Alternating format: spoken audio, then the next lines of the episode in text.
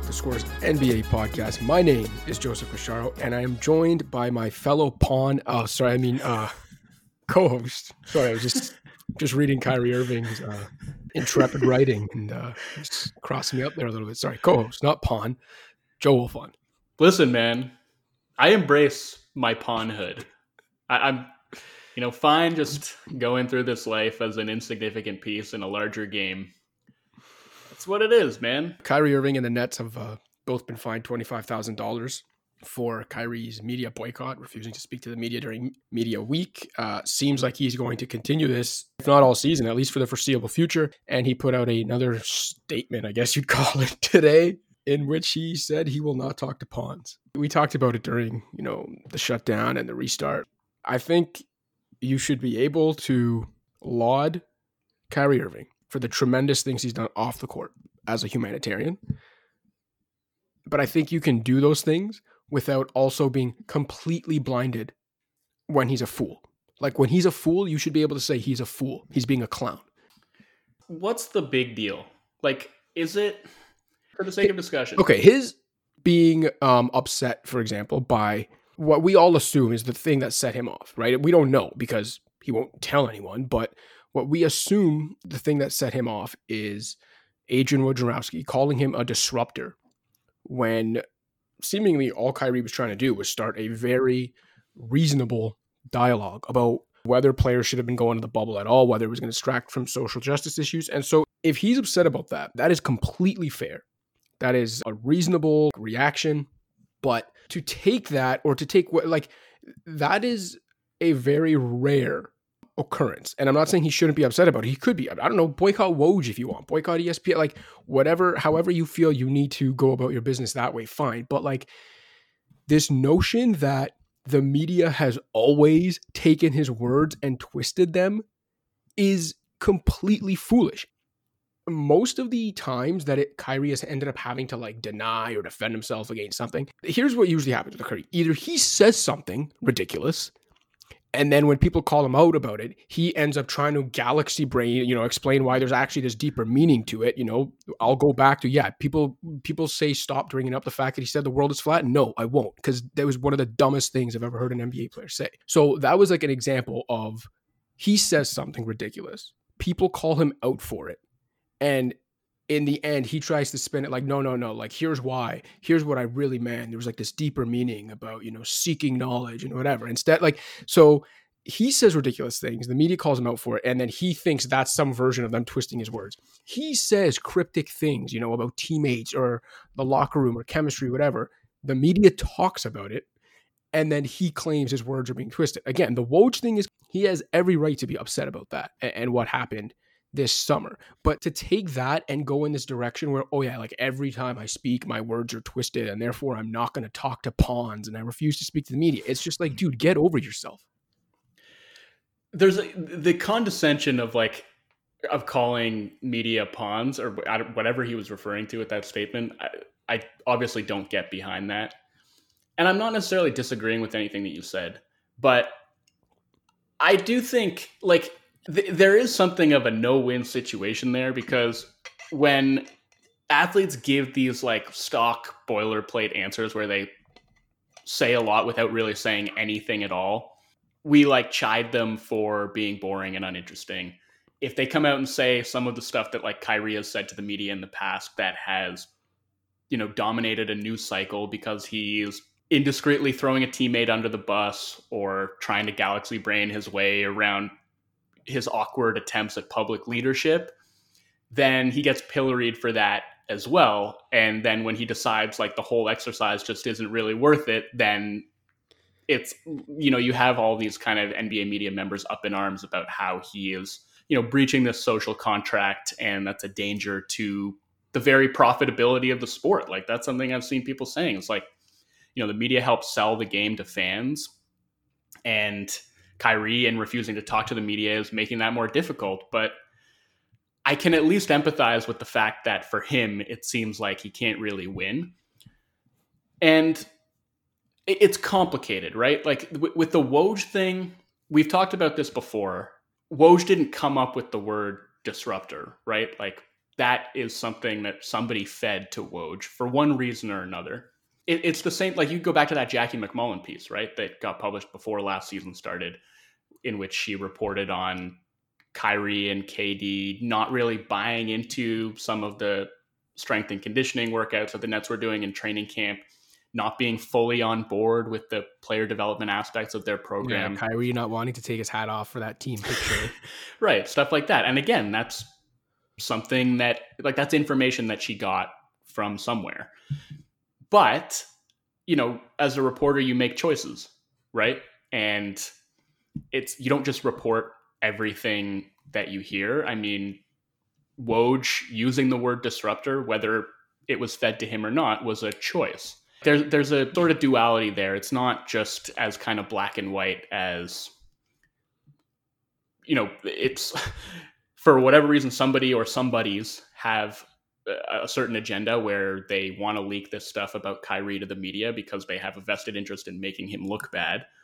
And B, like in a lot of cases, like the media has run with that stuff because they don't seem to have an issue portraying him in a particular way. And but but that's what I'm saying. You really believe, you really believe that? No, no, just just okay. But let me finish. So I'm not saying that's like objectively bad because that is the job of an NBA reporter is to report stuff like that that they feel would be of interest to the NBA watching public. Like I'm sure that story about the Nets did huge numbers. Like that was probably intensely fascinating to a lot of NBA fans, and I totally understand why.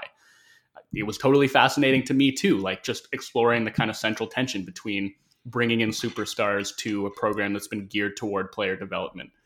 But I also think it's fair for Kyrie to be upset about the fact that like that stuff has gotten way more coverage in the NBA media than the stuff that you mentioned, you know, like the humanitarian work that he's done, the fact that he stood with the Sioux at Standing yep. Rock when they were protesting the Dakota Access Pipeline, you know, the fact that he donated a million and a half dollars to a relief fund for WNBA players who were losing wages because they didn't want to go and play in the bubble. That stuff just hasn't really been covered to the same extent. And I think the imbalance is something that it's fair for him to point out. I don't necessarily think that he's going about it in the right way, but I think this is stuff that's worth talking about. But this was what I was getting at is that his issues with the media seem to be mostly stemming from times that other mm-hmm. people around him, whether it be teammates or whoever, have leaked things to the media or have relayed things to the media from discussions or interactions with Kyrie. So my reaction to all that is how does then you like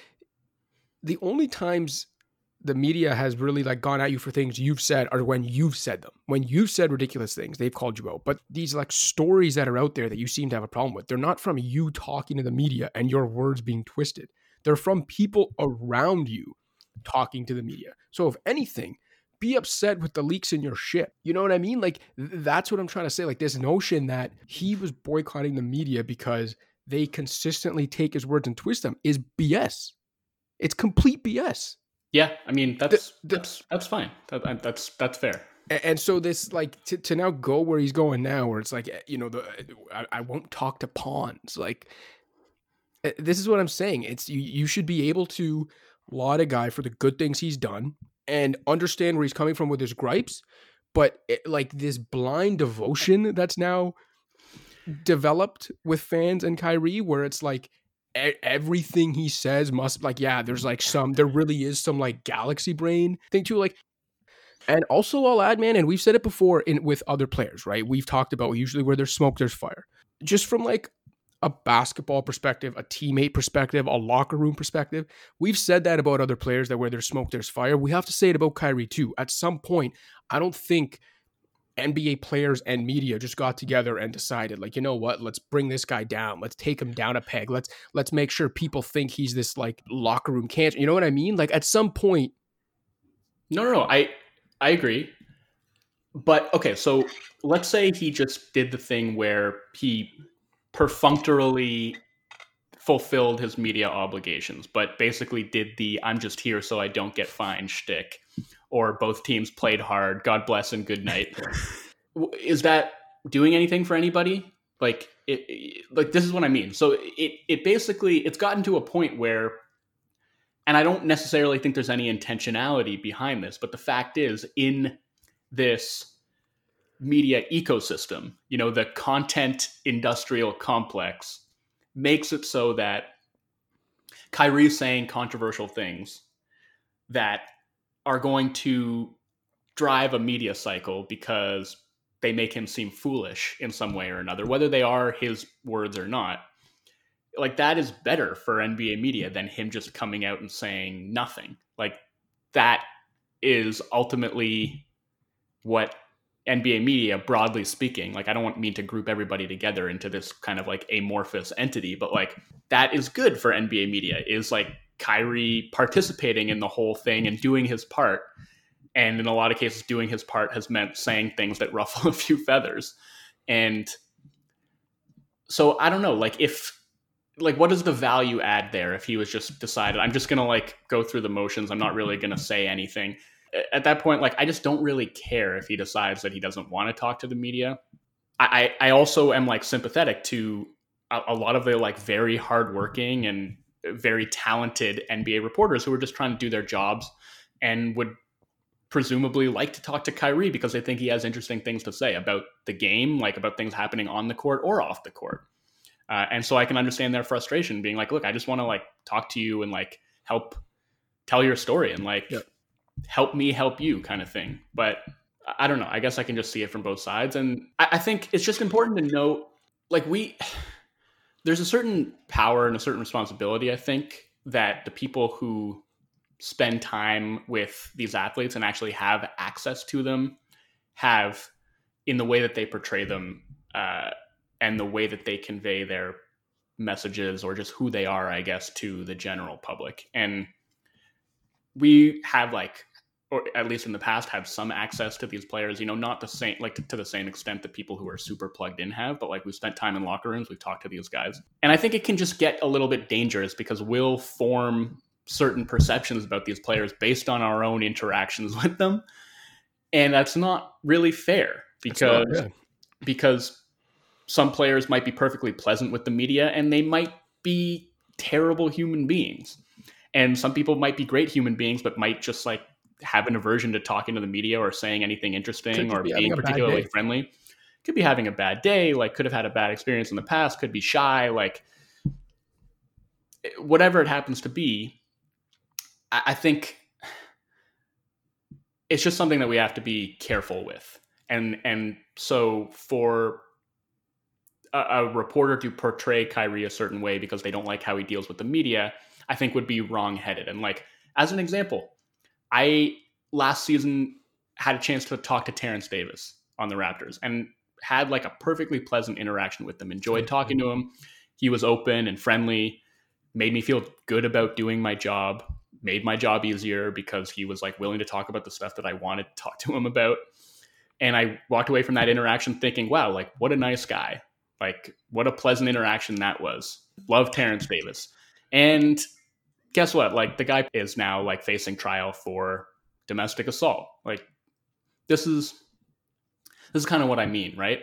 And I think it's just important for us to be cognizant of that and and try to not you know let those impressions you know that we glean from the interactions that we have with these people inform our opinions of who they actually are as human beings because people are multifaceted and there's a lot more to them than just like how they interact with the media on a daily basis. Well, 100%. I'm with you on that. And uh, again, I like I've said it many, many, many times. And I think Kyrie is a good dude at heart who, ha- again, like I'll say it for the hundredth time, that has done tremendous things off the court that he should be lauded for. And people should want to tell those stories. I know I would. But all I'm saying is that him doing those things and the fact that he has like maybe specific gripes with one or two people in the media who have maybe twisted his words. But like I said, for the most part, it's been people reporting what he's actually said and very clearly reading into them, or people reporting based on people around Kyrie leaking to them. To me, that just doesn't give him, it doesn't mean that people should blindly defend him when he also becomes kind of a jerk. And and, yeah. that, and and that's what I'm saying. Like, I just think people should be able to say, like, you know what, Kyrie's a good dude. He's good, done good things, but he's being kind of a jerk right now. Like there's nothing wrong with saying that. And then that's just kind of my point that there just seems to be this now this newfound like blind devotion to Kyrie where you can't you can't even point out when he is being a clown or a jerk because it's like, well, like do you not see all the stuff he's done and like he's so misunderstood. It's like, no, it's possible to be, you know, a good person who does good things and still act like a clown and a jerk sometimes, but it's also okay to be called out when you do those things. Yeah, I, I 100% agree. And I do think Kyrie's kind of being a jerk in this instance.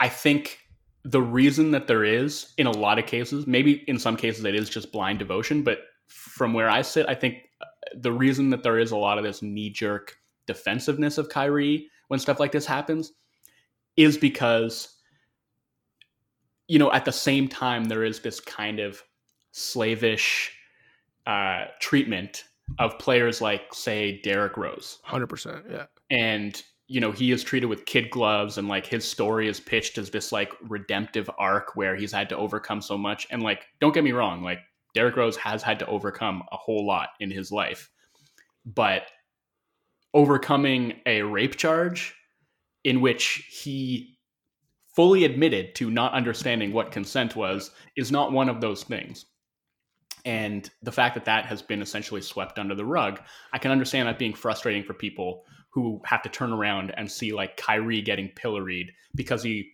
says maybe some slightly disingenuous stuff that people in the NBA media take umbrage with because it threatens their livelihoods. So so that's that's I think where a lot of that defensiveness comes from.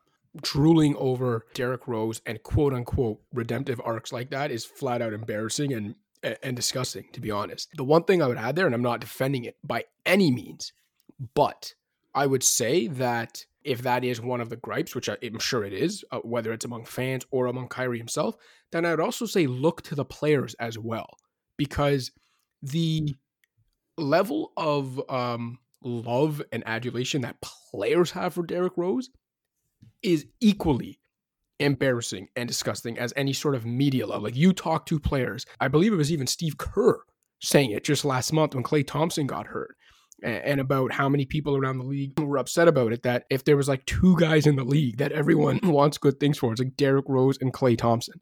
I'm, One of these things is not like the exactly. Other. So I'm with you in that a guy like Kyrie should not be getting pillared the way he does sometimes. in comparison to a guy like Derrick Rose, but I would also say that is far from just a media issue because look within the league at the way players themselves view someone like Derrick Rose and the way players themselves talk about Kyrie Irving. All fair points. Well, this is what's so funny about it too, and this this should probably be the last point that we make about this, but even Kyrie Irving saying he's not going to talk to the right. media anymore somehow dominates the NBA media cycle. We, we're here on an NBA podcast, and we just spent 20 minutes talking about it. So I just think that's interesting. okay, I'll say I'll say one more thing for real, and then I really will be done would anyone have a problem if Kyrie really just came out and instead of doing what he's doing now, like you mentioned how, you know, if he was like the boring type or just came out and said, I'm just here so I don't get fined, he would get criticized anyway. But like, what if he just came out and was honest and was like, hey, this specific thing pissed me off. I had genuine concerns about the social emptiness maybe of what we were doing when there was like bigger problems to deal with in the world uh, I had concerns about this. I had, and I was labeled a disruptor. That pissed me off. I don't like the way I was like, you know what I mean? It's not like I'm sitting here saying like, oh yeah, he should just accept that sometimes like he gets treated. No, I, am just saying like, what, what about honestly just coming out and being honest? Like, spill your guts. Tell us who who are you mad at? Like, what specifically are you mad about? How did I'm assuming that pissed you off? Fair enough. Him putting a wall up around himself doesn't do him any favors in trying to convey that message. And also just that yeah like maybe not every media member there is a pawn. Maybe there are people there that actually would want to tell your real story and hear yeah. how you feel about this stuff. You know i think that's actually a great point and what it's made me realize is that probably the biggest issue in all this is that Kyrie is a really bad communicator. But if you say that, you end up like, uh, again, with the, the people that are like blindly devoted to him saying, well, it's like more of an issue on our end of like, he's misunderstood. It's like, no, he's a terrible communicator. It's okay. We can admit that. Yeah. all right. Enough about Kyrie and the pawns. Do you have any thoughts on Paul George signing that uh, max extension? Because a lot of people had a lot of thoughts. Yeah. I, I don't think it's all that complicated, man. I mean, I, it's great for Paul George uh, especially you know coming off such a disappointing end to his first season in LA. Like for him to be able to lock in that kind of long term security is obviously a win for him. And I think it was absolutely what the Clippers had to do. And, you know, if we turn around five years down the road and this has all played out disastrously, and you want to say, like, they made the wrong all in gamble on the wrong guy, then fine. But this is the gamble they made. They gave up five first round picks, two first round pick swaps, Shai Gilgeous-Alexander, Danilo Gallinari to get Paul George because, you know, that's it doesn't seem like it was Kawhi's first choice, but it was among his top choices of guys that he wanted to play with. They decided they needed to make that happen. And I think preventing him from getting to free agency two years after giving all of that up to get him was undeniably the right thing for them to do. And to give him a max, like if you want to say that he's not worth it, then I don't know what to tell you. Like the NBA marketplace would dictate otherwise because if he had gotten to unrestricted free agency and the Clippers weren't willing to give him a max, some other team was going to, without a doubt. Yeah, he would have had so, to have an absolutely unbelievably abysmal season this year for him to fall off max territory. Right. So yeah, to me it's just kind of a no-brainer for them. I think he got a player option on the last year and maybe that's the one thing that you could quibble with, be like why did you need to give him that player option in the last year? Which I think he was going to be going into his age 35 season and be slated to make like 49 million dollars, so I think you can be pretty well assured that he was going to pick up that option. Uh, so if it was fully locked in, I don't think ultimately it would have made much of a difference anyway. But it's just, I guess, if Paul George is still an elite player, then that will allow him to opt out one year earlier than he otherwise would have. Like making that a player option rather than just like a either a fully guaranteed year or a team option is possibly the one thing that you could point to and say that that was a mistake. But I think this is what they had to do, and I, I really don't think it's too complicated. Yeah, I think it's very easy to clown on Paul George because of the year he had and the whole playoff P thing, the pandemic P thing, uh, him going at Dame, um, you know, whatever the case may be, the way he fell apart, but not single, not on his own, in, in down the stretch against Denver. But I think a lot of times when fans or even media like fall into the trap of clowning a guy like that because of his his lowest on court moments or because you know of a soundbite that allowed us to laugh at quote unquote playoff P. What gets lost in there a lot of times is the guy's on court value is still immense. And, um, you know, you can say what you want about Paul George in the playoffs. The fact is, first of all, you got to get to the playoffs in the NBA. And um, it's a long season. And Paul George has proven for like, what, like almost the better part of a decade now, what, like seven, eight years, other than the year he was recovering from a catastrophic leg injury that you can basically count on him to be what like at worst what are we talking top 20 player and at best like a top 8 player you know on a good day over the course of a season? Probably like the perfect number 2 on a on a championship type team. Uh, like you said he he was going to get a max contract on the open market and no amount of twitter clowning was going to change that. So given what the clippers gave up for him and and what his on court value still is, despite the jokes. Like it, it, this was kind of a no brainer to me, and um, the fact that it's easy to laugh at the Clippers doesn't change that. Yeah, and this isn't like a sunk cost fallacy thing where you know with the Sixers when they had given up a bunch to get Tobias Harris, so they had to max out Tobias Harris. Like Paul George is really really good. Even last year, he was easily a top twenty player in my opinion when he was healthy it, the availability was a bit of an issue. He only played 48 games in the regular season, played less than 30 minutes a game, but the production was absolutely still there. I mean, coming off of double shoulder surgery, I do think that affected his defense, but he still shot 41% from three on more than eight attempts per game, averaged uh, 26, 7, 5, and 2 per 36 minutes. And the Clippers outscored opponents by 13.2 points per 100 when he and Kawhi were on the floor at the same time. So, yeah, the playoffs, his performance in the bubble left a bad taste in a lot of people's mouths, but he was really good during the regular season. And I think coming into next year, given how last season finished for him, and given that he's now signed this max extension, I think he probably has more to prove this coming season than any other player in the league. Yeah, I think that's fair to say. You got any thoughts on James Harden's reportedly growing trade destination list? I laughed. I mean, we haven't really, we haven't really talked about the Harden thing. Honestly, like it's not even like the holdout didn't really bother me that much. I think the thing that gets underplayed when a star makes these kind of trade demands or at least informs a team that he's not going to resign, so you better trade me now, is these situations ultimately resolve themselves when there is a mutually beneficial solution. And in a lot of cases, it does wind up benefiting the team.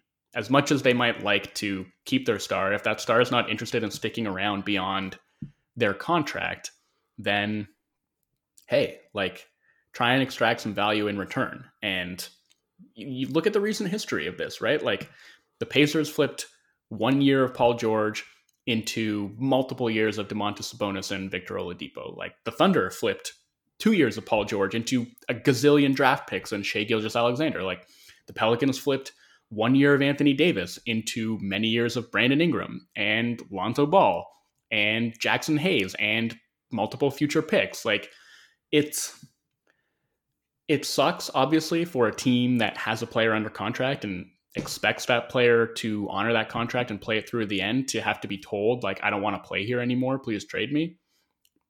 But I think it's worth pointing out that those situations can ultimately prove beneficial for those teams. And like I think if you ask the Pacers fan or a Thunder fan or a Pelicans fan, you know, which would you rather have, like that one extra year of Paul George or all the future assets that you now have? They would probably say, yeah, you know what, this situation I've actually like worked out pretty well for our team. And that's what bugs me a bit when people are like, well, you know, these contracts don't mean anything. Like a player can sign for five years, but after three years, he'll just ask ask out. But right, still team control though. You still have you still like have the you know that player under contract, which is what gives that player value, which is yeah. what allows you to like improve your outlook in the long term. So I think that part of it is a little silly. Obviously, the way that Harden went about it, you know, um, partying in Atlanta and Las Vegas without a mask on in the middle of a pandemic. That's the only part that actually pissed me off, to be honest. Like the maskless partying in Vegas. That absolutely clown, clown that was disgraceful. Yeah. And throwing dollar bills around, clearly a shot intended directly at Tillman Fertitta, just rubbing it in the broke boy's face. Unacceptable. No, but but on a serious note, and and I I just we don't have to delve too far into this, but I just want to say because we've been you know, doing some season preview stuff, talking about NBA, like eh, how it's going to look on court, like talking about this as if there's going to be a normal season. And it's easy to forget as we talk about all the kind of on court minutia and how excited we are to see how these new look teams perform. Like man, this pandemic is raging and it's worse than it's ever been, and people are dying. And Karl-Anthony Towns has like lost his mom and his uncle and five other relatives, and like I, I cannot express how much I feel for that dude, and just like hope he's doing somewhat okay right now. And and that's that's the part of this that just is like really pissed me off. Like in the midst of all that to see James Harden behaving that way was really disappointing. Um, you know, to say nothing of the fact that apparently he like lobbied for the Rockets to go and get John Wall, and then like this is what he's doing while John Wall is like reporting to Rockets training camp. Just a bad look all around, I think. But as far as the trade situation, yeah, like him adding Milwaukee to his list of teams, like the Bucks don't have anything to trade for him. I also don't uh, believe that he actually wants to go there. I don't like I don't know what how it benefits the Harden side at all to add a team that can't trade. But like, yeah, Harden and his agent, aka his mom, literally look it up, have to know that like the Bucks don't have enough to entice the Rockets, and he wouldn't actually go there. Plus, him and Giannis like pretty clearly don't seem to like each other. I don't know. I, I just don't actually believe that Milwaukee was ever a realistic option in terms of the trade demands in general. Look, I completely understand why he feels he needs to get a bit nuts and a little chaotic to force his way out, right? Because of the multiple years left on his contract, he just doesn't have the leverage most disgruntled superstars usually would when they're trying to force their way out. And so he really needs to kind of like force the Rockets' hands, force the issue, almost create leverage by chaos. And so, you know, him not reporting to camp on time and, um, you know, maybe trying to make it as uncomfortable and untenable as possible for the Rockets to keep him there. That all makes sense. I'm not going to fault him for that. Like, I'm very pro player empowerment. If he, if that's how he feels, he's going to get where he wants to get to, or just get out of Houston. All the power to him. Like you, the only thing that pissed me off was the maskless partying and just the clear lack of regard for people, even in like, you know, how he kind of like poked fun at it uh, on social media, on Instagram with the, you know, that emoji he put up in his stories where it, that I think, I know it rubbed me the wrong way. It clearly rubbed you the wrong way. I think that will have rubbed a lot of people the wrong way. And he's not going to gain any fans from doing that. But I mean, I can, I can pretty confidently say like James Harden doesn't give a crap about what we, th- you know, I'm serious. Like he, this dude marches to the beat of his own drum, and if, if, if I, I, think he really sees it as like if, if, that lost him some favor in the court of public opinion, but also helped push him out of Houston, I think he will take that trade any day of the week. And then at the end of the day, there's also just like the fact that as chaotic as this might get, and as ridiculous as this might seem, no one should be fooled into thinking James Harden isn't worth the trouble because uh, he's still James Harden he is still one of the greatest offensive players we've ever seen. He is an offense, an elite offense unto himself. He is almost a walking 50 win season and like second round playoff appearance. And any team that trades for him sees its championship profile boosted. And the Rockets, in trading him, are just going to have to hope like someone or something they acquire is half as good years from now as James Harden is today. Like those are just the facts. And so, you know, we can clown him all we want for the way he's going about it, but it's a superstars league and it always will be. And he is a superstar of almost the highest order. I don't see the situation getting resolved before the season starts. I think that he is going to begin the season with the Rockets. I, I, I think one of the big questions right now is like, how is he going to go about it? Is he going to mope and tank his own trade value by like playing really poorly and blowing up that team's locker room? Or is he going to kind of recommit, lock in, and actually give it, you know, the old college try? Because if he does, the Rockets could be pretty good. Like, I, I think, I, I don't think they'll be like a bona fide championship contender, but they could very easily just find themselves in that mix with like, you know, Denver, Dallas, Utah, like that that kind of bunched up middle class in the Western Conference where you're going to be like a frisky playoff opponent um, without necessarily being like a legitimate threat to like the Clippers or Lakers. But obviously, you know, the, his situation has implications that go beyond just what happens to the Rockets, right? Because whatever team he ultimately gets traded to is very likely going to join the contender class. Um, so that'll be an interesting situation to monitor. And uh, I think that storyline isn't going away anytime soon. All right, we'll take the break and uh, come back and talk about some breakout and regression candidates. What's up, Pound the Rock listeners? Just a friendly reminder to rate, review, and subscribe to Pound the Rock on iTunes, SoundCloud, Stitcher, Spotify, or wherever else you get your podcasts. You can also check out the Fantasy Football Podcast with Justin Boone, and in case you haven't already, download the Score app, available on iPhone and Android. That's where you can find all of our feature content, as well as live scores, updates, and breaking news. Now back to the show. All right, let's talk players due for breakouts and those due for regressions. My first breakout candidate is Derrick White of the San Antonio Spurs, a player that I've been fond of pretty much since he entered the league. I, I was really impressed by what he did in the bubble, and I think you know all of the Spurs young players kind of popped in the bubble, and I feel like maybe a lot of that had to do with the fact that LaMarcus Aldridge wasn't there. They were playing smaller. The floor was just like a little bit more open for all of them, and I don't know how that's going to look when Aldridge is back, uh, because I think it's just hard to function with like both Aldridge and DeRozan on the floor. That makes the fit tough. at both ends.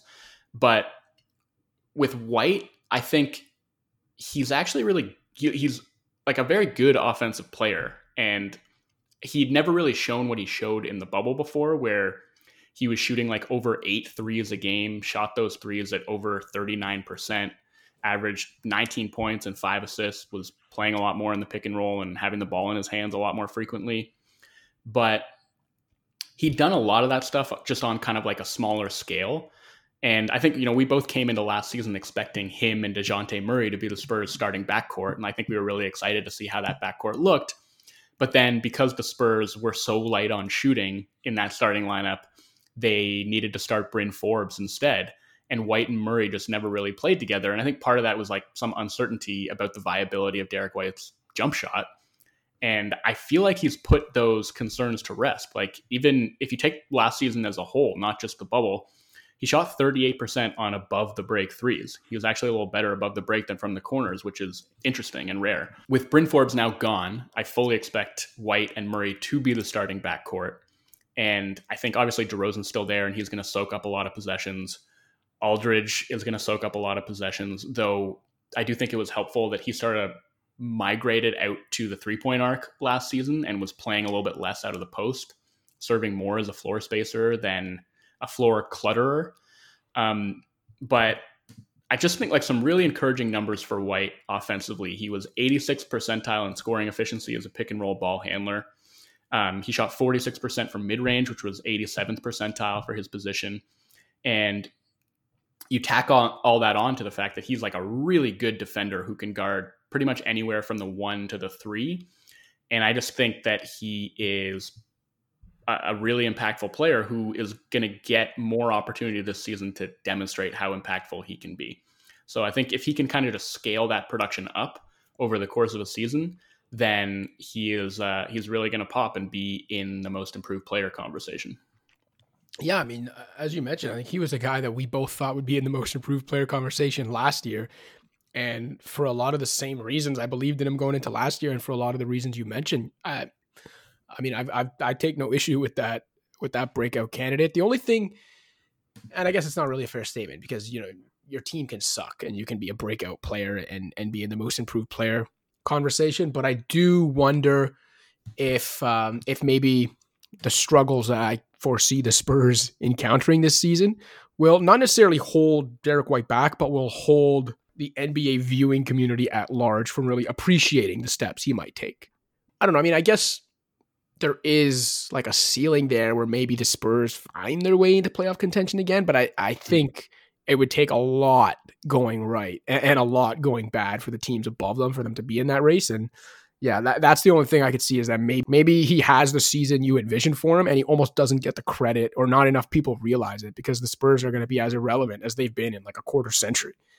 Yeah, I, I, part of this is baking in my expectation that at least one of DeRozan or Aldridge will get traded this year, and I think that will thrust him into more of a primary offensive role, especially if it's DeRozan, right? Because then I think White becomes actually like their best on-ball playmaker, and yeah, I think if that happens, his numbers could actually balloon to the point that he gets that kind of recognition.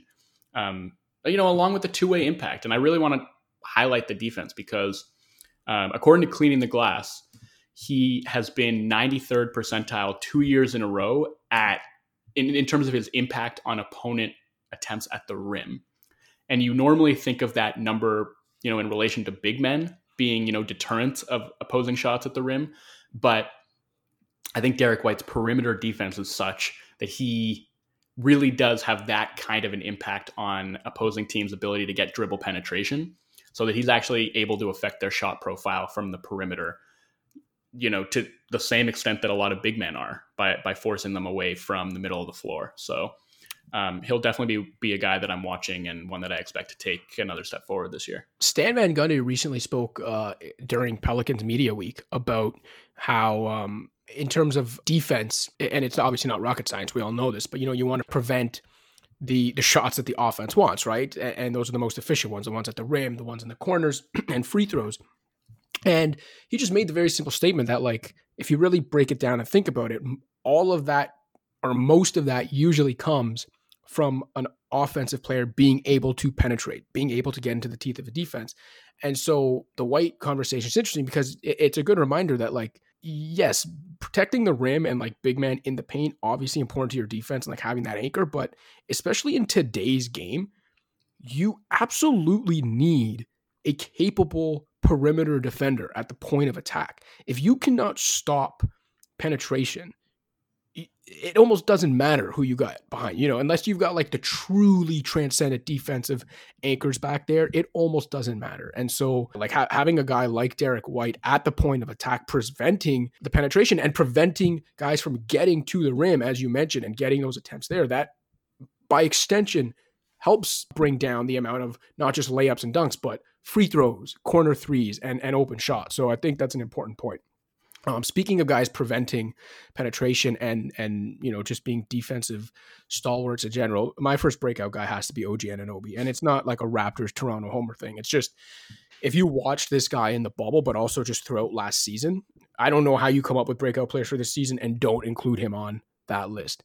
He is already in the conversation for being the best on ball defender, perimeter wing defender in the NBA. He's that good. I, I, don't think it's a conversation. You just think he is flat out. Yeah. Well, that, that's what I'm saying. Like he is that good defensively.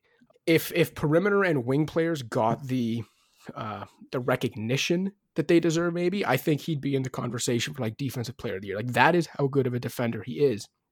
And in the bubble, he started showing a different side to his offensive game. He's, you know, basically since his rookie year, he's been able to hit threes. He's been a catch and shoot guy. He's been good from the corners. Um, he's had a little, maybe more offensive pop than most people thought he would coming into the league, but he's never been the kind of guy that's going to create for himself or even necessarily create for others. And he's obviously not fully there yet. I'm not saying he's like a dependable go to option or a shot creator that can maybe break down a defense or get you a shot when you need one in crunch time, but he took a number of steps closer to that destination down the stretch of the season and in the bubble especially uh, than I thought he was ready for.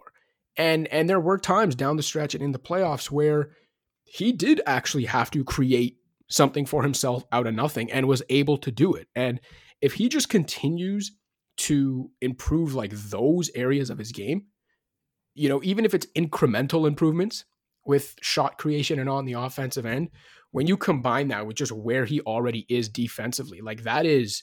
Yeah. I mean, I think my only argument against him being a breakout guy is he's already starting from such a high baseline. You know, like that breakout to me, if it's going to happen, like it would have to be an offensive breakout because the defense is already at such a high level. And I, I can see it. Um, I just, I don't know. I don't know what that breakout looks like. I do think, obviously, you know, him showing a bit more wiggle, you know, with his dribble drive game, shooting a little bit more off of the dribble, shooting more off of movement. Like he's proven to be a really effective standstill shooter, but you know, the Raptors haven't really explored using him kind of like coming off of handoffs or pin downs or anything like that. Like it's it's a lot of stationary catch and shoot stuff. So maybe more of that obviously, you know, his his ability to attack closeouts is well documented. He's got a lot of north south explosiveness, but he started to show a bit more side to side activity last year with the ball in his hands. And I think the, the important point for him this season is like the Raptors lost both of their centers. And I think Aron Baynes and Alex Len, like those are serviceable replacements, but it's obviously a step down and I think that will result in OG playing more at the five. And I think his viability as a small ball five is going to go a long way toward determining whether the Raptors can kind of survive the losses of Gasol and Ibaka. And it's going to change his role a little bit because he's, like you said, been uh, an exceptional on ball defender. But without those two, you know, really strong rim protectors behind him, he's going to be relied upon more as a help defender and as a rim protector. And he's going to be matching up against opposing bigs more often, which is going to give him, uh, you know, more and better opportunities to stretch the floor, uh, and also to take guys off of the bounce, right? Like he'll be if he's seeing opposing bigs, then it's going to be incumbent on him, I think, to use his speed to burn those guys, or at least use his three point shooting ability to pull them away from the rim. So I think a lot is going to be asked of him. The Raptors' half court offense was you know middle of the pack last year, and that's why ultimately they couldn't get past the Celtics in the second round. So if that's going to improve, they're going to need Anunoby, I think, to be a more consistent scorer and uh, like a tertiary creator for them. And I do think he's capable of doing that. So, you know, to me, that's that's where his breakout is going to have to come. It's going to have to come at the offensive end. Who you got next? I have Wendell Carter. Nice, freed from the shackles of of clock of Jim punching Jim Boylen. yeah. Well, so it's that, right? But he's also he's got to stay on the floor, right? Like that, that's the first and most important thing. Um, he's already missed 60 games across his first two seasons due to a variety of injuries. Um, and another aspect of staying on the floor is just avoiding foul trouble, and he's still pretty foul prone. Um, so that's that's where it starts. But for one thing, I think he has a chance to be a real impact defender uh, because while he may seem undersized from a height perspective for the center position. Like he's only six nine. He's got a seven four wingspan, a nine foot one standing reach. It's he kind of gets the best of both worlds, right? Because he has the length to be a legit rim protector, but he is still kind of he, he's not this lumbering big who can't move around, right? He's switchable, he's mobile, uh, and I, I think he has a chance to be like an exceptional defender. I think offensively is where the growth is going to have to come because he just like so often got phased out of the Bulls offense last year, was super passive. Uh, his usage rate was 16.4%. And that, that offense just really didn't make any use of his passing ability. They didn't explore his shooting range at all. He was used pretty sparingly in the pick and roll. Like, this is a guy who got Al Horford comps coming out of college. And he's mostly been used as like an unskilled big, just kind of hanging out in the dunker spot. So part of that's on him. I think he needs to be like more assertive, but I do think, you know, he has a real opportunity to become more of a focal point of that offense under Billy Donovan. And I think he has a chance to just straight up be the best player on the Bulls. Like it's not the highest of bars. I mean, what do you think? Do you do you agree with that or I, I love I love his potential.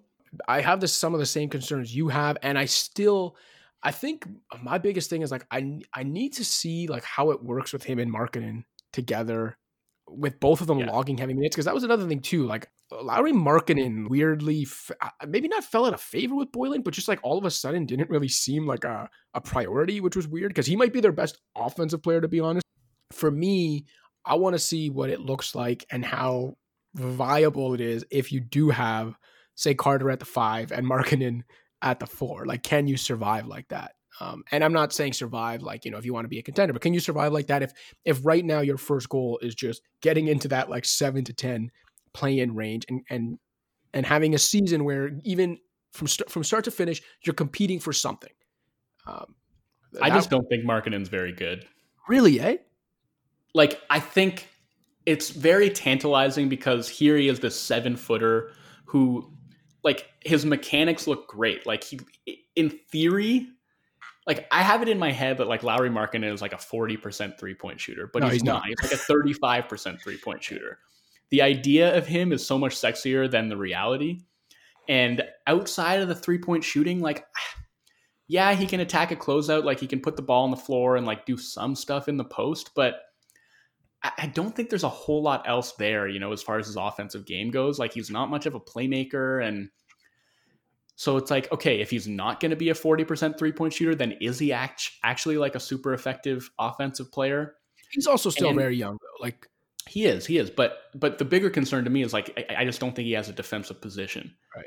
And so, yeah, you, you put all that together and I just don't think you have a particularly productive player. And maybe he will like you said, he's super young, so maybe he'll grow to the point that he'll prove me wrong. But I just, I don't know. I don't. I don't really see it with him. I think Carter should be the priority. I think the upside there is way higher. He's the more complete basketball player for sure. Um, Yeah. and has the more complete skill set. I think one of the issues with Chicago in general, and it's weird to say because they're not good, they almost have too many of these like young project type guys that they need to devote time to and have like a, a tantalizing upside, but there's just not enough. Like there's not enough ball and or time to go around to develop them all properly and maximize their potential. But I do think in that sense, you know, as much as I was joking around about Boylen, I do think going from Boylen to Billy Donovan, who at least I think will get things organized, I do think will help a guy like Carter and all their young guys. Uh, Um, my- who's your next guy? My second guy, it's, it's kind of a cop out because we were talking about this off air. Like he, I think you can make the argument he broke out in the bubble, and it's Michael Porter Jr. The Nuggets remain like one notch below true contender status. If Jamal Murray is anything close to what he was in the bubble, and Nikola Jokic is just Nikola Jokic, they really do just need one more guy to pop.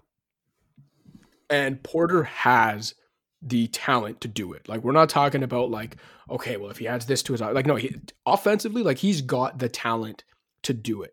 And if he's kind of like your third option, if he is kind of like your release valve when Jamal Murray gets trapped or I don't know, when one of those guys is off the court, Uh, like I think he is very capable of filling that role basically immediately. The issue is, and you know, we saw it in the Utah series early in the series, is that it's not just about like he's not just a bad defender he's an extremely inattentive defender and a lazy defender and that maybe that's okay like the first few weeks you've ever broken out in the bubble in the restart but if if you're going to take this next step if you really are going to be like potentially the third guy on a team that has title aspirations those lapses need to be few and far between so i do think he's a breakout candidate but i think and we did see a little bit of it as the playoffs went on. He was a lot more focused on that end.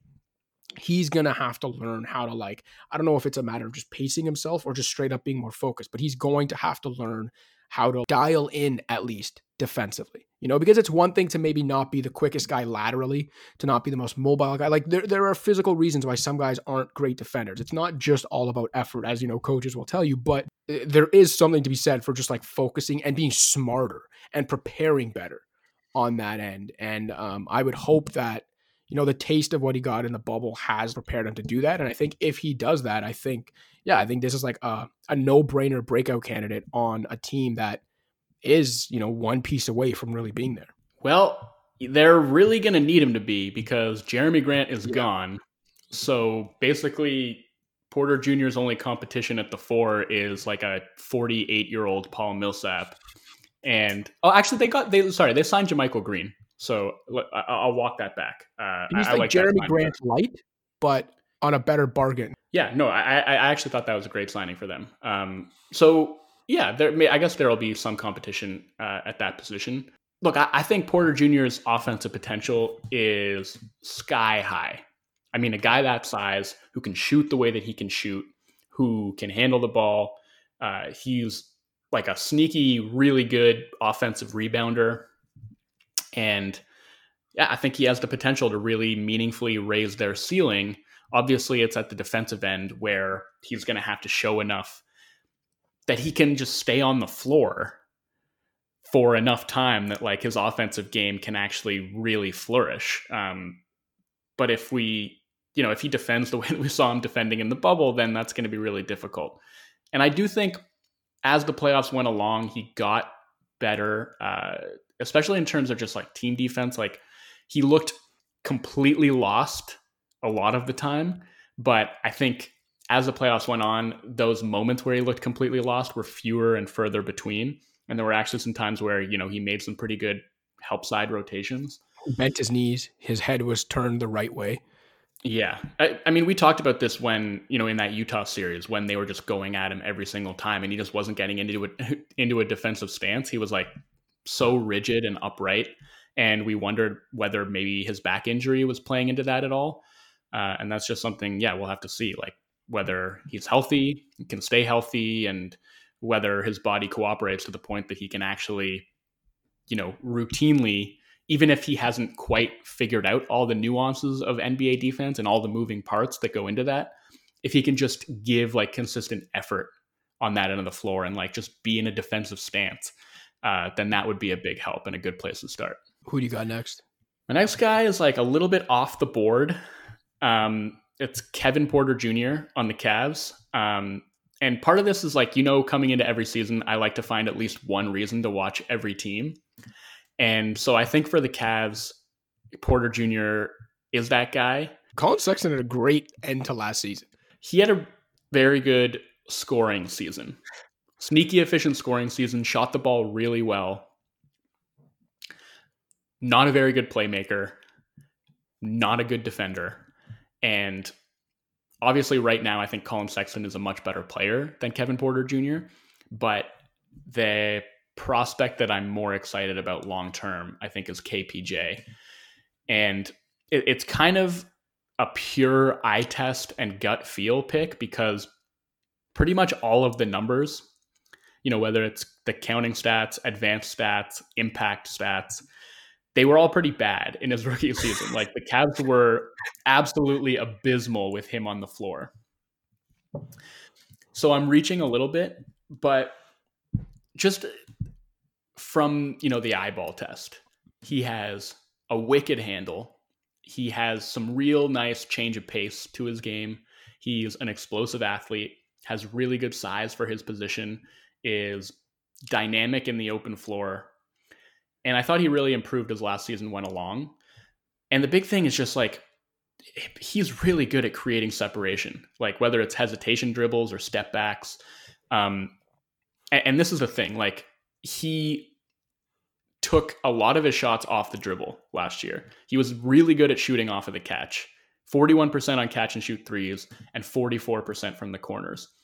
But he shot most of his shots off the dribble, unfortunately, and was really bad at them. Shot 28% on pull ups.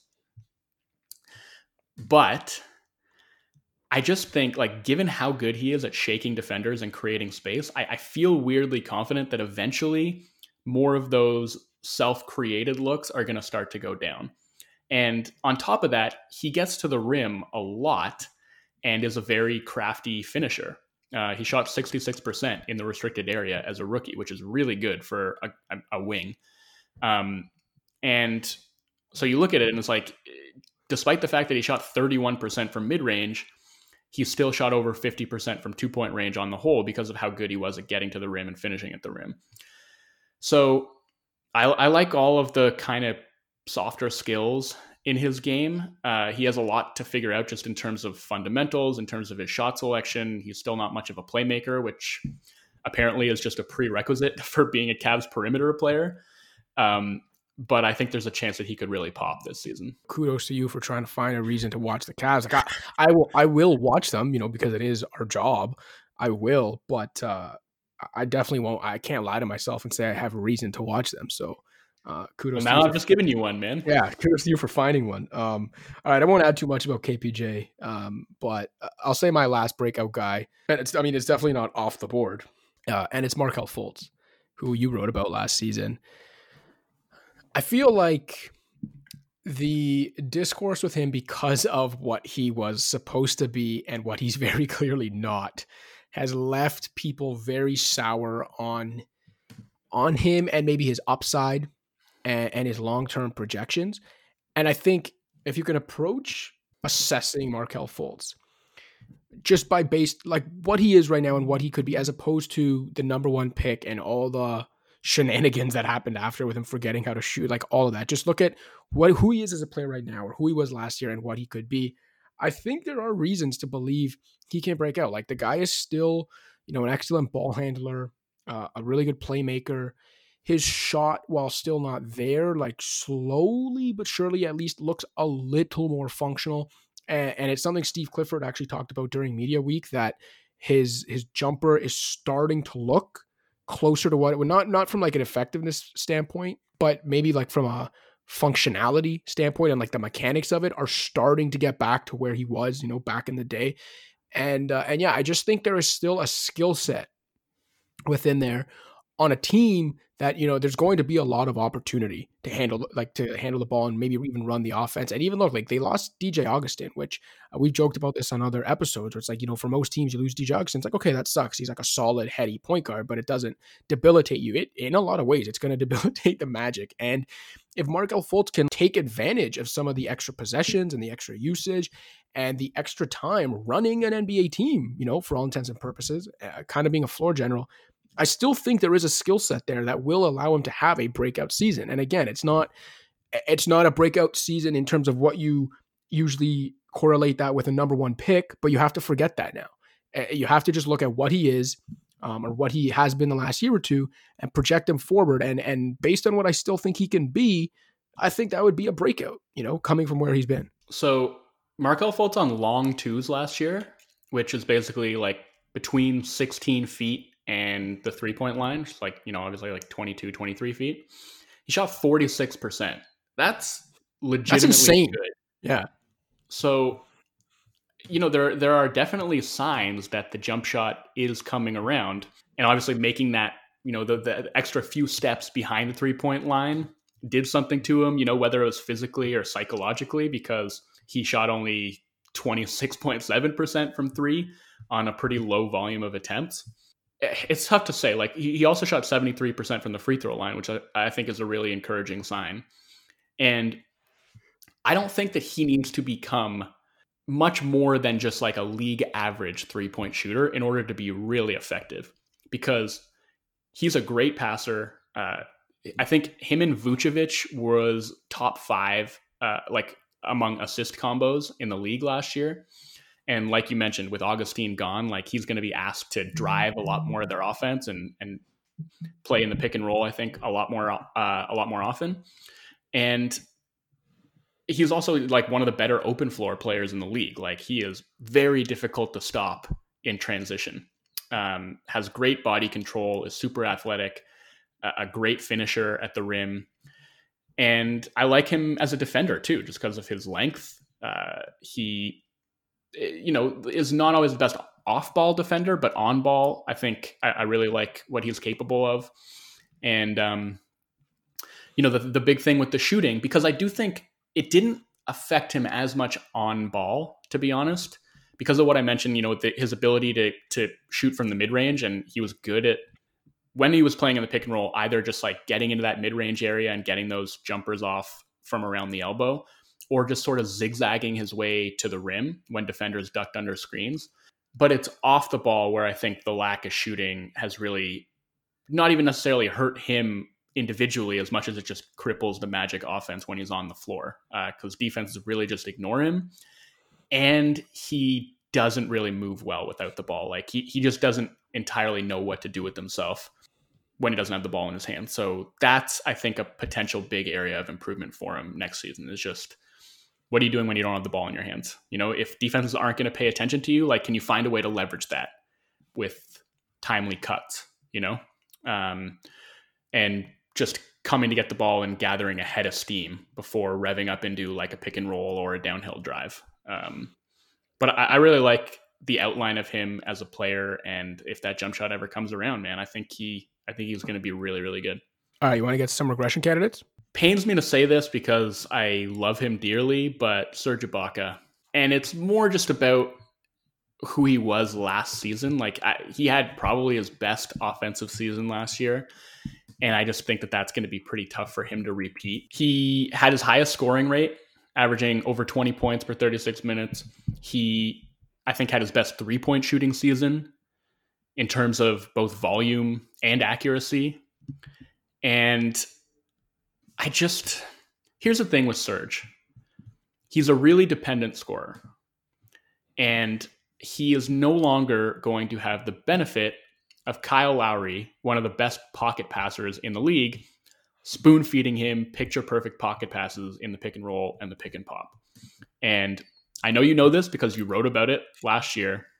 By the end of Serge's time in Toronto, that pick and roll with Lowry was clockwork. It was just automatic. Like those guys could run those pick and rolls in their sleep. And Lou Williams is a good pick and roll point guard too, and basically had a similar pick and roll chemistry with Montrezl Harrell. But for one thing, I don't think Lou Williams is on the same level as Lowry uh, as a passer. And I just think it might take some time before Lou and Serge get accustomed to the cadence of each other's pick and roll habits. And the thing is, like, time is not something the Clippers really have a lot of right now. And so I just wonder how that's going to go because, for one thing, I don't know if Serge is going to start or come off the bench. Um, but I think one way or another, he's not going to have the same kind of pick and roll chemistry, whether it's with Lou Williams, whether it's with Kawhi. And I think that might make things tougher for him because he is not a guy who creates his own offense. 84% of, of his field goals were assisted last year. Um, so entering a new situation, I, I don't know. I, I just don't see him having the same kind of offensive season that he had last year. And defensively, I still think he's pretty good, but he's really not a versatile defender anymore. Like you don't really want him switching out or showing high. Like you're pretty much using him in a drop, and he's still pretty good as a rim protector, but probably better in theory than in reality at this point. Um, he he did have uh, his best opponent field goal percentage at the rim in five years last season. It was at 52%, which is really, really good. But uh, his block rate has plummeted in recent years and his impact stats have been trending the wrong way for a while now. So I just think like I, I, think he'll still be pretty effective, and I don't think the Clippers will regret signing him. I think he still fits there probably better than Harrell does in a lot of ways, but I don't know that he's going to be the same player that he was last season with the Raps. Aside from the fact that yeah, he no longer has Kyle Lowry spoon feeding him the most flawless pocket passes in the game. He had a career year basically at 31 years old or whatever he is. I, like the definition of regression is what we would expect from Serge Ibaka. Unless you think he's going to have another career year this season, he's going to regress because that's the only other option. I'm going to go with Kemba Walker. And it's not so much that I think um, there were signs in his game that that he's slowing down and regressing, but this to me is all about health and uh, the kind of uh, stuff that like makes you nervous so he's got this left knee issue. I think it's yeah, left knee issue that uh, bugged him all season last year. He misses 16 games. Then he gets a stem cell injection this offseason that will keep him out until at least January. And then this week, there was this really cryptic Danny Ainge quote where Ainge was asked if there are now long term concerns about Kemba's knee. And his response was, I think this year will tell us a lot. Not the response you want. Exactly. I, we we both love Kemba. Like everyone loves Kemba a really fun player to watch and a very important piece of what made the Celtics so um, such a matchup nightmare last year because between him and Jaylen Brown and Jayson Tatum, most importantly, obviously, and even Gordon Hayward, they had four, four legitimate shot creating, like multi level scorers. And those are the guys that win you playoff series and get you out of jams in the playoffs and in crunch time. And you know, having two or three of them is nice. Having four of them is in a in a non super team league is almost unheard of. So, you know, now losing Hayward and now with like Kemba's knee sounding pretty concerning, uh, the Celtics might hit some bumps in the road. But yeah, I just think if you're looking for a guy who is a regression candidate. Kemba's a perennial all star that's now going to miss, you know, roughly the first month of the season due to an issue that his GM is saying they're not even sure yet whether it's going to be a long term concern. Like, if that doesn't spell regression, I don't know what does. Yeah, which sucks. Really sucks because he was playing awesome the first half of the year with the Celtics. Started the All Star game, I thought deservedly, and kind of looked like a shell of himself by the end of the year. Uh, got exposed defensively in the playoffs, which maybe would have been the case regardless, but he clearly wasn't right when he came back from that knee injury. And if that's something that's going to continue and hamper him moving forward, then that's just a massive bummer because he spent so much of his prime toiling away on mediocre to bad Charlotte teams and finally gets a chance to go and play with like a legitimate contender. And for his prime to effectively get cut short because of injuries, like, you know, just when he was finally getting to have a chance to be a major contributor to a winning team, um, I, I would just feel for him if if that actually proves to be the case. So I'm hoping not, but I think it's hard to argue against him regressing this year for all the reasons you mentioned. Who's your last regression candidate? Danilo Gallinari. Oh, Um, I'm sorry Jesus. to, to do your Paisan like this, but I just think between his age, uh, how surprisingly good he's been the last couple of years, and how surprisingly healthy he was last year, I just I think it's hard to bank on him being that healthy again. And you know, we saw some pretty big regression from him even in the playoffs with the Thunder last year. Like he was pretty rough in that first round series. And I just kind of think the the situation in Atlanta isn't really that favorable for him because for one thing it sounds like he's going to be coming off the bench at least to start the season. We'll see if he works his way into the starting lineup at some point. But I don't know, there's this weird positional logjam where he's either going to be backing up John Collins at the 4 or is going to be bumped down to the 3 where I think he's really going to struggle. Obviously, you know, offensively he's capable of playing the 3 because he can create his own shot. He's obviously an excellent shooter and can handle the ball a little bit. But it's not like he's dusting guys off the dribble at this point in his career and trying to defend opposing threes could be a real adventure for him. So I, I just don't think that's a situation that's going to be conducive to his skill set at this point in his career. And, you know, you couple that with the fact that uh, he has this long injury history and he's 32.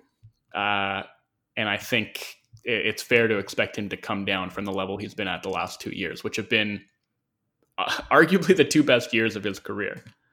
It pains me to say it, but I can't really argue that. I, I don't think it's been surprising how good he's been the last two years, to be honest. I think it's been surprising how durable he's been, given yeah. his injury history. And yeah, I think it's it's fair to assume that probably won't continue. My last one is PJ Tucker.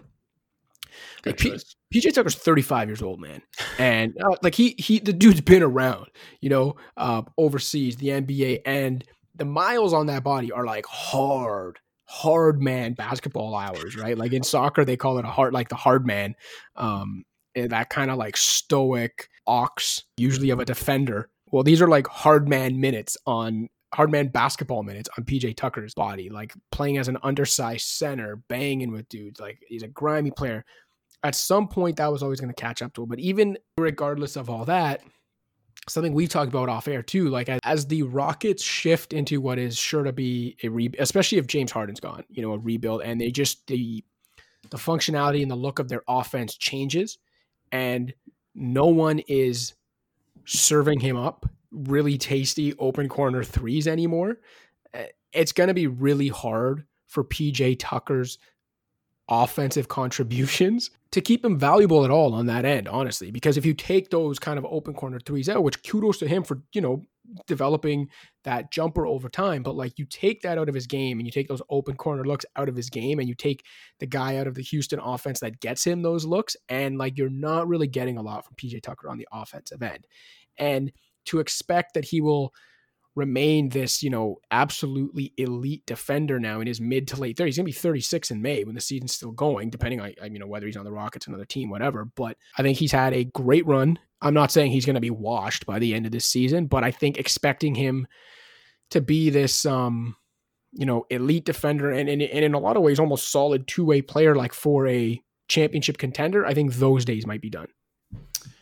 Yeah, a couple things. Uh, you mentioned his age, which yeah, you know, going into his age 36 season and being asked to carry the defensive load that he's had to carry the last few years, uh, it, it, just feels like it's bound to catch up with him at some point, even though he's got that just incredibly sturdy base that seems like it could, you know, take a pounding for years and years. Like eventually it's going to catch up to him. And I do think, you know, a big part of his value the last few years is just his versatility as a defender. And while I still think he has that, I think he's become much more of just kind of a I don't know if traditional is the right the right word, but just like a big man defender more so than a guy who can like toggle between defending bigs and also defend on the perimeter. I think he's shown some slippage defending on the perimeter and has given up a lot more blow bys in the last couple of years than he had previously. So I think we might continue to see more slippage in that regard and a little bit less defensive versatility from him. And I also just think, look, th- you you just hit on this, but basically, I think PJ Tucker could be the exact same player he was last year, but if he's not on a team with James Harden, even if James Harden is there, like the way that the Rockets roster context has changed, to me makes Tucker less valuable because like he made that team work right in in its iteration last year and and in the way that they've decided they want to play for the last few years like a guy who can play virtually any defensive position and not need to have an offensive position because his offensive position is you stand in the corner and you shoot corner threes at an extremely high rate. I think he might have hit more corner threes than any player in the league last year, and he did it at over 40%. So a lot of that, like you said, has to do with James Harden spoon feeding him those looks. And a lot of it just has to do with the fact that, you know, no matter who he was on the floor with, that was always what he was going to do. But if Harden isn't there, or if you know they're playing with more traditional big men on the floor, and they can no longer like Christian Wood's going to be there, and I don't think I, I, I, sort of think that makes it harder for them to play a switching system, which to me again eats into Tucker's value a little bit because so much of what has made him valuable is just his ability to be the anchor of a switching defense as a, a, guy who can switch one through five. But if they're playing with a non-switching big like Christian Wood or DeMarcus Cousins, then that makes things a little bit more difficult. And I don't know where Tucker fits into a roster like that. So I do think, you know, even if he's the same player that he was last year, that he won't quite have the same value uh, because what he brought to last year's Rockets team team and to, you know, previous Rockets teams, uh, it was just like impossible to quantify. So, um, I definitely agree with that pick. All right. Well, I think we've reached the end of this marathon podcast session, almost at an hour and a half. We, we unless you have anything else to add, I don't think I do. Yeah. We will be back next week with our full on season preview, make our prediction, and uh, you know go down the teams we think will be playoff teams and which teams will be contending for a title. We'll make our awards picks. We'll do all that next week. And who knows if there's a big trade in the meantime, if Giannis makes a decision on the Supermax, uh, we might have a couple episodes for you next week. A fan shout out this week is Johners goes by at Johnny likes with like three Y's, I think, and two N's on on Twitter.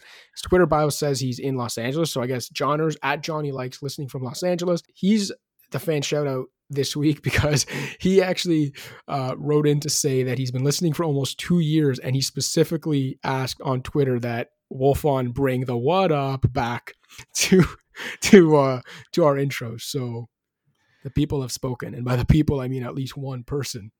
Wolfond. So, the person has spoken. Yeah, that's our fan shout out for the week. Already got a couple more lined up for the next couple shows. So thanks again to all of our listeners and supporters. And a reminder that wherever you're listening from, reach out on social media. Give us some feedback. Let us know what you like, what you don't like. Let us know where you're listening from, and we will try to get you a shout out on a future show. With that, for Joe Wolfond, I'm Joseph Casciaro. Pound the rock.